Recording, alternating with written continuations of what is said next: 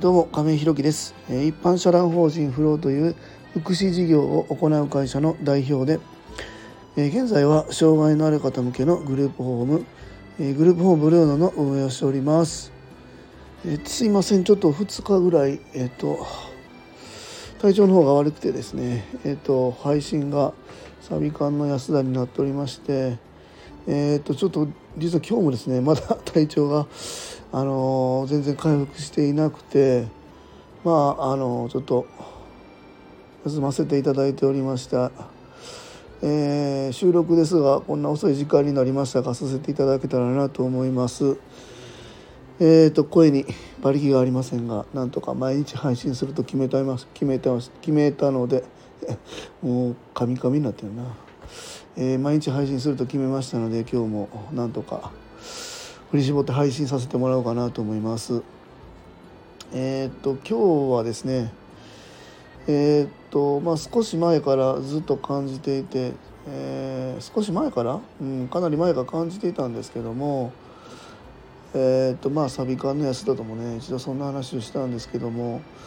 えっとまあ障害のある方ない方をまあ、あの分け隔てなくね、え地域の皆さんが支えてくれる社会を作りたいなと、まあ、そういうふうに思って僕も日々活動している中でのこの障害のある方向けのグループホームっていうところなんですけどもうんとまあやっている中でなかなかね、えっとまあ、グループホームをまず借りることが、まあ、借りるための物件を、まあ、借りることができなかったり、まあ、地域で暮らしていてもやっぱりなかなかねえー、障害というものに対してご理解いただけないことっていうのもたくさん、まあ、あるのかなというふうに思っていて、まあ、それはあ悔しいなと思う反面うんどうなんだろうな仕方がない部分もあるのかななんていうのは思ったりします。え、まあ、そんな中で、まああの障害のある人とない人をこう分けるっていうことって何も悪いことばかりではもしかしたらないのかもなっていうのはあのここ最近特にね感じております。えー、なんかねこう分けるとかあ断絶する隔離するみたいなことは当然ネガティブな言葉に捉えられると思うんです捉えられがちだと思うんですけども、えーと、と自分たちが運営しているグループホームを振り返った時にですねえー、と今でした。例えばあ先日もねからお話している通り互いが、ね、あってっていう方がいると。まあその方はグループホームでは当然僕たちね支援員が毎日いるので、え、そういうことが起きないようにまた起きた時にもどういうふうに対応すればいいかということを各事業所と連携を取りながらま、日々暮らしていると、ま、それ以外にも、ま、精神障害の方がいたり知的障害の方がいたり発達障害の方がいたりっていう中で当然僕たちはそこを理解した上でそこのフォローをさせてもらうっていうのが共同生活援助援助の部分なのかなというふうに思っております。でこれを地域の方に皆さん理解して、えー、やってもらうっていうのもうんまあ理想ですね。えー、僕の理想はやっぱグループホームっていう制度自体はなくなればいいっていうふうに本当は思っているんですけども、えー、そこに至るまでにはなかなかたくさんの苦労も苦悩もあるのかなと思っているんです。まあそこをどうアプローチしていったらいいのかっていうのが今現段階では僕の中では答えが出ておりません。えー、現在ね、えー、僕もこの時間ですが、えーまだグループホーム2号棟の書類の申請をしております。ということは今6床満床のグループホームがあと4床増えて10人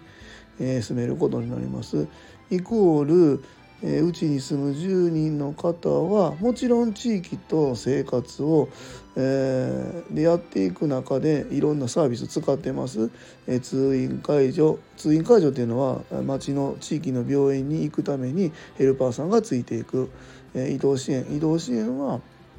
え、余暇の部分ですね、え、グループホームだけじゃなくてえーと、地域で、まあ、余暇活動するためにヘルパーさんがつくっていうことをやってもらってます。まあ、そういう、えー、できる限りのね僕たちは地域との交流っていうのを断たないようにあの工夫はしておるんですけども一方ではやっぱりそういうことが起きないように起きた時も対処できるように僕たちがまあいるのかなというふうに思ってて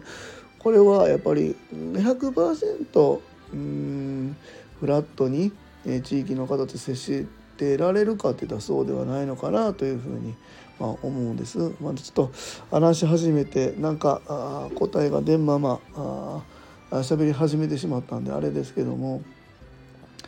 まあこの地域と地域に暮らす地域と断絶するっていうこの0100じゃなくて、まあ、このち、うん、